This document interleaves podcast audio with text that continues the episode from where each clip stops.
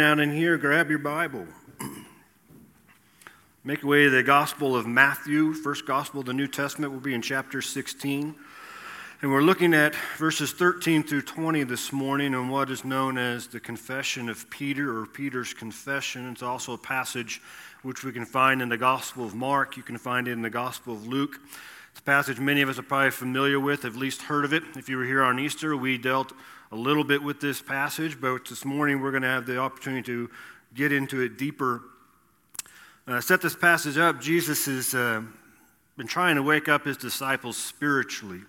Uh, they just weren't seeming to get the message and the discipleship process and learning about who he is and how they were going to be set apart for the work of the ministry after he left. Um, he's wanting them to begin seeing things differently than some of the peers that were around them, some of the people that were in the crowds that came to follow Jesus, especially differently than the religious leaders of this day. So, to do this, what Jesus does is he takes them on a field trip once again into a heavily Gentile populated area. Uh, my wife uh, and the third graders went on a field trip this last week, and I always begin the week off with my wife, almost telling her every Monday morning when she gets to school, you should just throw a pop quiz on them. Um, you know, just give them a test right off the bat. Don't even warn them. And so, if you have a child that is yet to get in a third grade and they end up having Mrs. Hurtgen, and they come home on a Monday in tears, don't email her. You can probably blame me for it because I finally convinced her you can know it's the pastor's fault. in our passage this morning, Jesus takes his disciples on a field trip to an unlikely location and he delivers a pop quiz on them. And I guess it's another reason why I love Jesus. The focus of the question leads to the understanding of the power of the church. Now, I don't know what your view of church is. I know that we're gathered here in what is considered a church building. Uh, when I grew up, my dad was a pastor, and so we went to church every Sunday morning, every Sunday night, every Wednesday. Whenever it was vacation Bible school, we'd be at church, we'd be in Sunday school. Um, but even as a child and growing up, I didn't realize what the church actually was until I became what I would consider an adult. The church defined by Scripture isn't just a place where people gather together and we sing a few songs and we listen to someone preach a sermon or teach a lesson and then we go home to lunch. The church isn't a place, according to Scripture, that is marked by an address or is confined to a building. The church is a place of power. It is what is typically known as the confession of, of Peter in Matthew chapter 16, and Jesus, re, re, Jesus lets us know that the church is a place of power, something the disciples are going to fail to grasp until after the resurrection and into the book of Acts, but something this morning, because of Jesus' teaching here, we can learn that we're in a place of power. Matthew chapter 16, let's read it 13 through 20. Now, when Jesus came into the district of Caesarea Philippi, he asked his disciples, Who do people say that the Son of Man is? They said, Some say John the Baptist, others say Elijah, others Jeremiah or one of the prophets. And he said to them, But who do you say that I am? And Simon Peter replied, You are the Christ, the Son of the living God. And Jesus answered him, Blessed are you, Simon Barjona, for flesh and blood has not revealed this to you, but my Father who is in heaven. And I tell you, you are Peter, and on this rock I will build my church, and the gates of hell shall not prevail against it. I will give you the keys of the kingdom of heaven, and whatever you bind on earth shall be bound in heaven, and whatever you loose on earth shall be loosed in heaven. And he strictly charged the disciples to tell no one that he was the Christ. Let's pray together. Father, we thank you for this day. We thank you we can gather in your name. We can be in your presence. We can lift songs up to you of how much you've loved us and how much we love you and your faithfulness. Father, we come before you and we want to submit our souls, our hearts, and our minds to you in this moment that we would be changed, that your Spirit would come upon us in a magnificent and mighty way. Lord, if there's anyone here this morning who does not know you as their Lord and Savior, I pray that your Spirit would come upon them, that they would come to that realization today could be the day of their salvation. Pray as we walk through your word in this time that you alone be glorified, your kingdom and will are the only things to be done in this place. And so move me out of the way, Lord. It's not about me, it's about you. We want to lift you up and understand what this place, when we gather in your name to form the church, what this is all about. So, guide and lead us, be our shepherd. Forgive us if we failed you in any way. We pray this in the name of Jesus. Amen. As I mentioned, we looked at this passage briefly back on Easter, but we really didn't have the time to get into the depths of everything that is being taught here from Jesus and referring to the question. So, Jesus' disciples have left Bethsaida after Jesus had healed the blind man, which we looked at last week, and it'll be up on the podcast later this week. And they head 25 miles north to a district or region known as Caesarea Philippi. This area was still technically in the region of Galilee, but it was densely populated by Gentiles. It would appear Jesus is wanting to get away from the crowds once again. We've seen him do this periodically where he's tried to get away from the crowds with his disciples, uh, particularly when he went to the feeding of the 5,000, and the crowds just continued to be drawn to Jesus.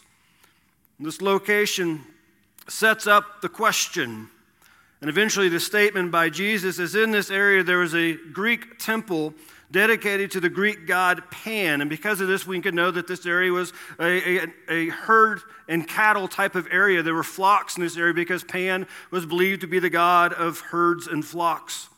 It's also in this location that Philip the Tetrarch built a temple to Caesar Augustus so that he could also be worshiped in the area. Again, a reminder for us that it's a heavily Gentile populated area filled with idolatry and filled with idol worship. And since Jesus has been traveling with disciples for some time now, they've been with him, they've been learning, they've been seeing what he's able to do. He takes in this moment to stop and ask them a question What are people saying about me? We might want to refer to as what is the word on the street? The title Son of Man there in verse 13 is one of Jesus' favorite titles concerning himself when he speaks about himself. It's taken from the prophecies of Daniel and Isaiah to reveal that Jesus came as the humble and suffering servant, but it also he came as a glorious king coming to restore God's kingdom on earth. And with the disciples' response, we can gather there was some confusion about who he was, some confusion about his identity. Even though Jesus has been ministering to people, healing people, casting out demons, doing miracles, people still couldn't figure out okay, who is he? Why is he so different? Those who believe that Jesus was John the Baptist there in verse 14.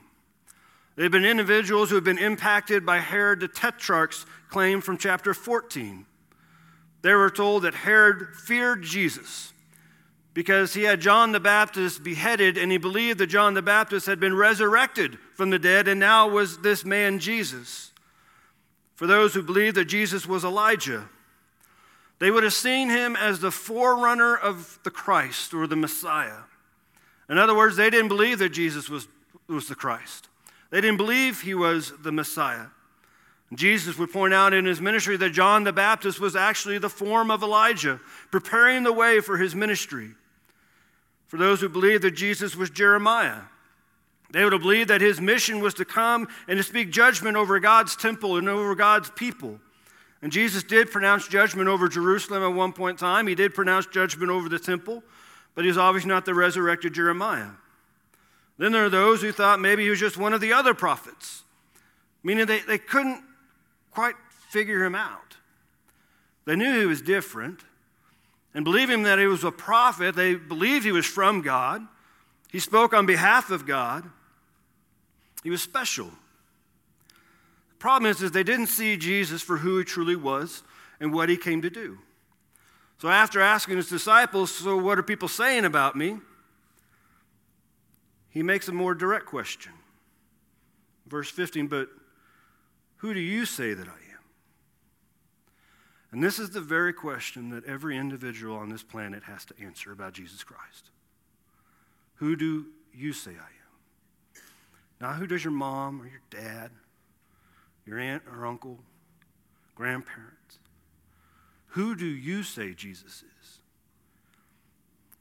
Is he a great man? Is he a great teacher? Is he sent from God? Is he only a healer and a miracle worker? Or is he more? As people are trying to figure this out, we have to keep in mind the disciples, even they've been with Jesus, they're also trying to figure this out. They're trying to figure out who is this man that we are now following.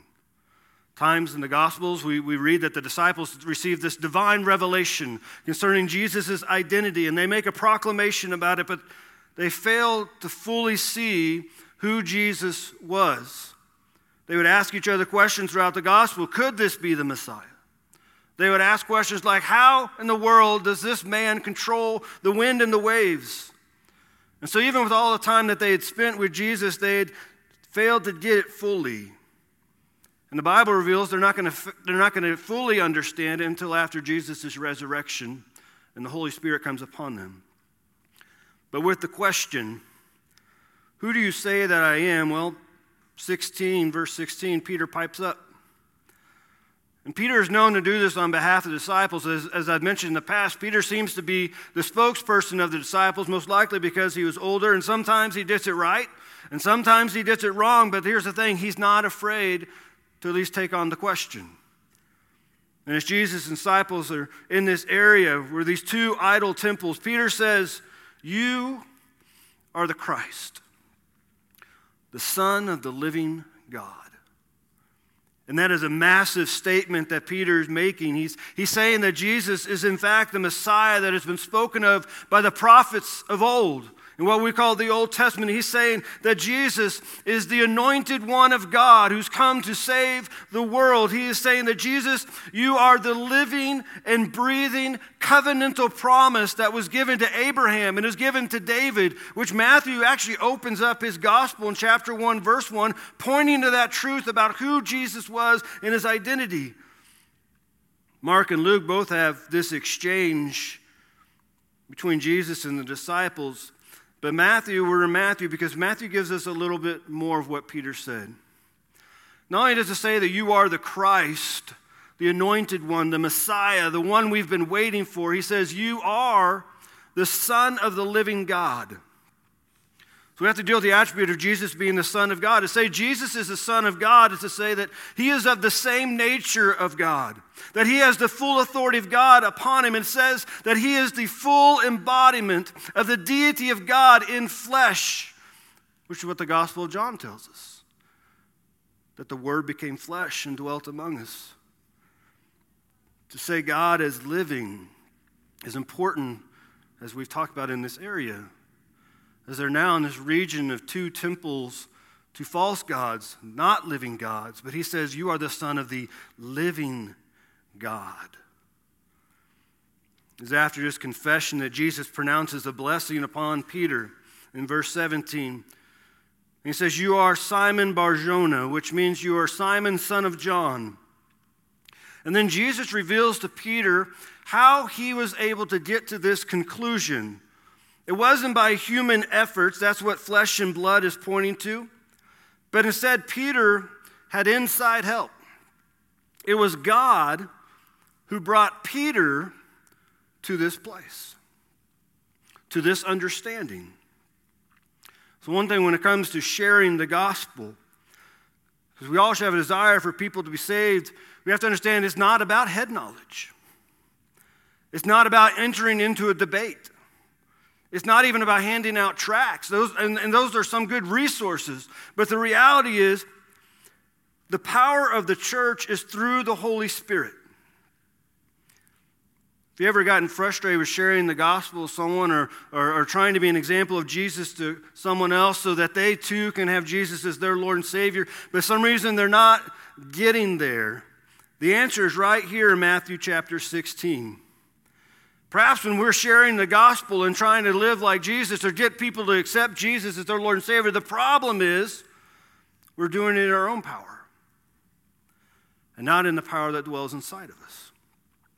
For some reason, the God of the heavens and the earth has given us His Spirit to dwell inside of us for the purpose of, him, of we being instruments of His righteousness.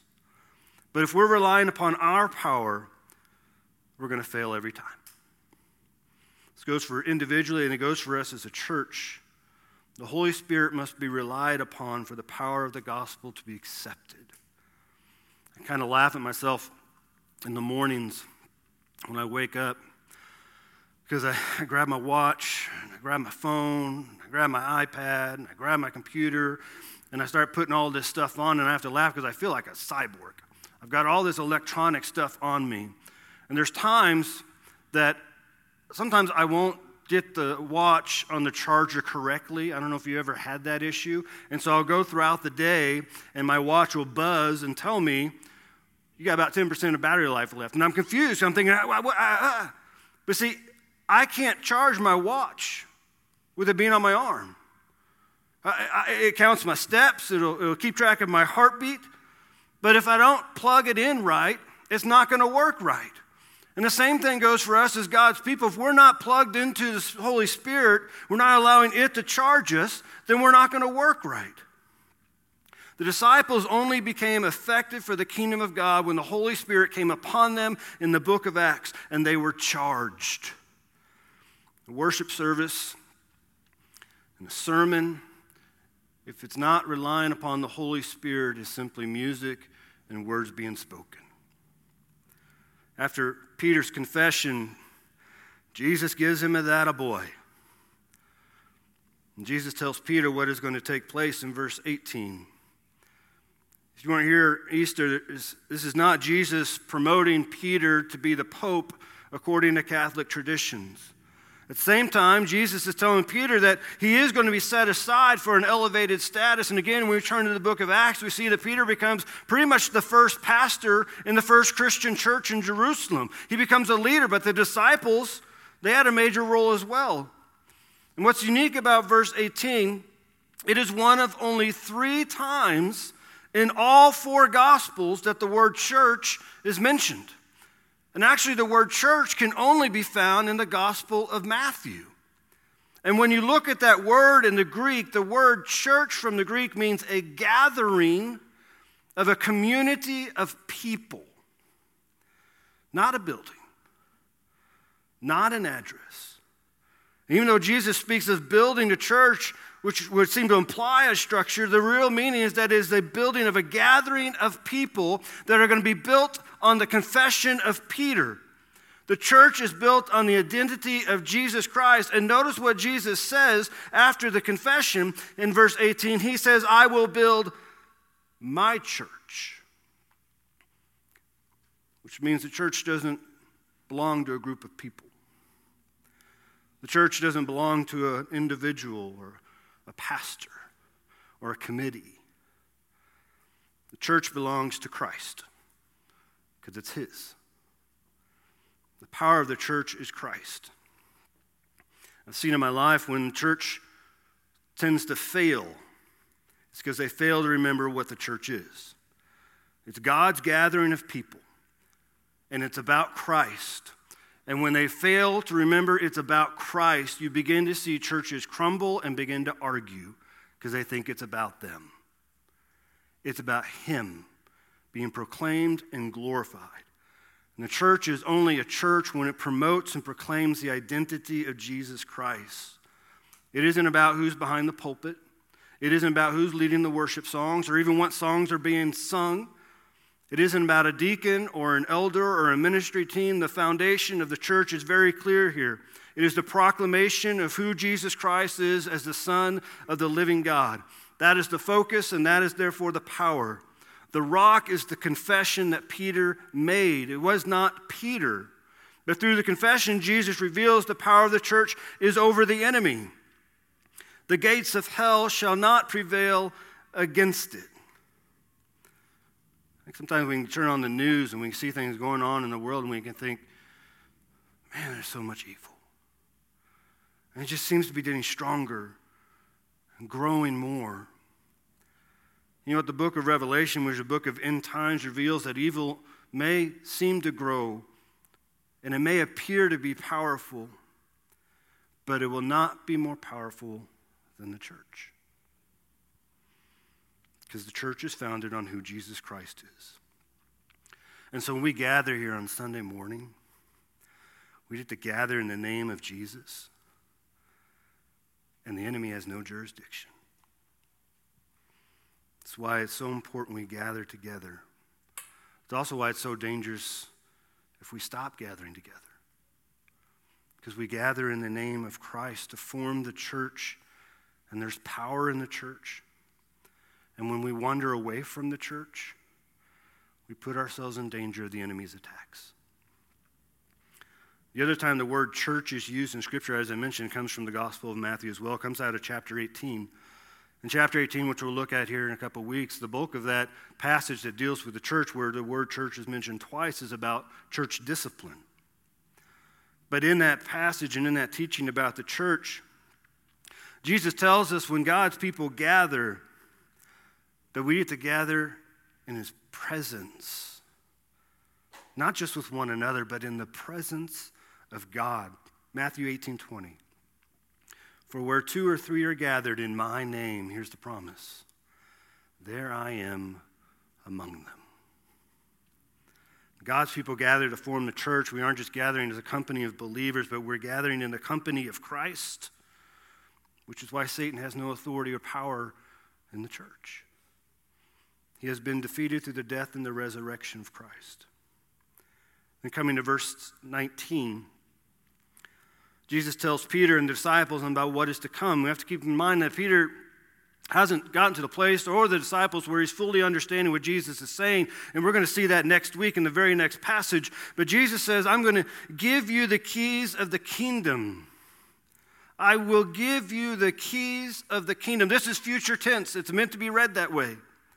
He's implying what's going to happen later on when he ascends into heaven and the Spirit comes upon him. He's pointing, this is what you're going to do. You're going to get the keys of the kingdom so you can carry on the ministry. That's what the church is called to do. remember when Ethan first got his uh, driving permit.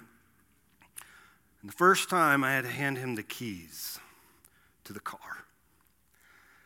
Talk about praying a lot. and we, before we pulled out, I told him, you know, what to do and what not to do. Gave him instructions where we were going to drive, where we're not going to drive. And I can remember him pointing out, if you've had a kid that's already gotten their license and you're sitting there in the passenger seat, because I'm the typical driver in the family. And I'm sitting in the passenger seat as Ethan begins pulling down the road. I remember my foot was pressed so hard against the floorboard because in that moment I realized that he is in control of a vehicle, which is going to mean whether we're going to live or die. And I'm trusting him. Jesus is telling Peter and the disciples in this moment when they gather together as the church, they're not in the driver's seat but they're going to be given the power and authority as a church on who is going to live and who is going to die. The power of the church is the ministry. And the word ministry in Scripture means many things. It implies Bible study, it implies discipleship, it implies evangelism and taking care of people, it implies outreach and feeding people and taking care of the poor and showing hospitality, to pray for others and to love others. All that is ministry. And the church is gathered for the sake of ministry. And so when we gather, if we ever stop doing ministry, then here's the thing we fail to become the church. Instead, we become a social country club. And Paul would have to write to some churches later in the New Testament who failed to stop reaching out to people with the gospel message and the love of Christ. He had to say, Look, you're not focused on what you are called to be as the church, you're focused on yourself. They thought the church was about, all about them. And so Paul had to write and remind them that the church gathers and it's all about Christ and the ministry of Christ and the ministry for the kingdom. And one tactic I've seen the enemy use within the ministry is to make the gathering of God's people think it's actually about them. And it's not. It's about Him who died for us and rose again. But see, that was the downfall of the Jewish leaders in Jesus' day. They wanted the people not to look and seek after God, but to look at them and be in awe of who they were. And so, if anyone ever comes to this church, Harvest Hill, and is in more of awe of someone who gets on the stage than they are of God, then we have failed. He receives all the glory, and He is to be on full display. But what is this bounding and loosening that Jesus is talking about, verse 9? He's, what he's telling Peter and what he's telling us is the power of the church is the message. You bound it or you loosen it.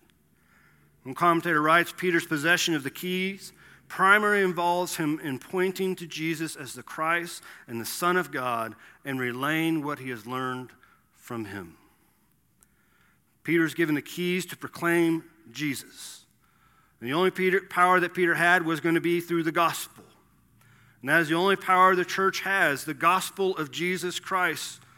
And so if you are ever traveling and you go visit a church, or you read a Christian book, or you listen to something that is titled Christian, and the focus of the message, or the focus of the church, or the focus of the book is on you and not Christ, beware. Christ always has to be the focus because we're to become Christ like. And we can learn from him, we can learn from people who follow him. If you ever go to a church service, because I know sometimes you may not be in this area, and you sit through that entire service, and there's not an opportunity for people to accept Christ or respond to Christ, beware. Our sole purpose as a church is to proclaim Christ and to deliver the message of Christ and to give people the opportunity to accept Christ. It's about Him. And this is our bounding and our loosening purpose. So, with that said, let me share the gospel with you. God created you for a relationship with Him, He loves you and He wants you. But it is your sin that is separating you from that relationship. And the Bible says, All have sinned and fall short of the glory of God, and the wages of sin is death, but the gift of God is eternal life through Jesus Christ our Lord. So Jesus came to live a perfect life that we couldn't. He died on the cross to take our punishment for our sin. The full wrath of God was laid upon him. They placed him in a tomb, but he rose three days later to show that he has the authority and the power to forgive sins and grant eternal life. And if you're here this morning, you've net to confess Jesus Christ as your Lord and Savior, confess your need for the forgiveness of your sins, then you don't have eternal life, but that can change today because of Christ. We're have a moment of invitation, and I'm going to ask you to come down and you can sit in the front row. You come straight to me, say, Pastor Mike, I, I, I realize today I need to be saved and I need Jesus Christ in my life. I'll pray with you and we'll celebrate with you. But let's proclaim Him and put Him alone on display. Let's pray together. Father, thank you for this day. Thank you for loving us and taking care of us. And thank you for your Son, Jesus, who died for us all and rose so we could be forgiven and be given eternal life and become your children and heirs to your kingdom. Father, help us as a church, as a gathering of your people, to remain focused on what this is all about. Yeah, we have fun here together. Yeah, we, we laugh. We enjoy being with one another. But Lord, help us to keep you in the forefront. So then people see us gathered, they know what our love is. And they know what we want them to know that you love them. Thank you for this place. Thank you for your word. Thank you for entrusting it with us and then empowering us to deliver it. Continue to be glorified in this time and praise on the name of Jesus. Amen.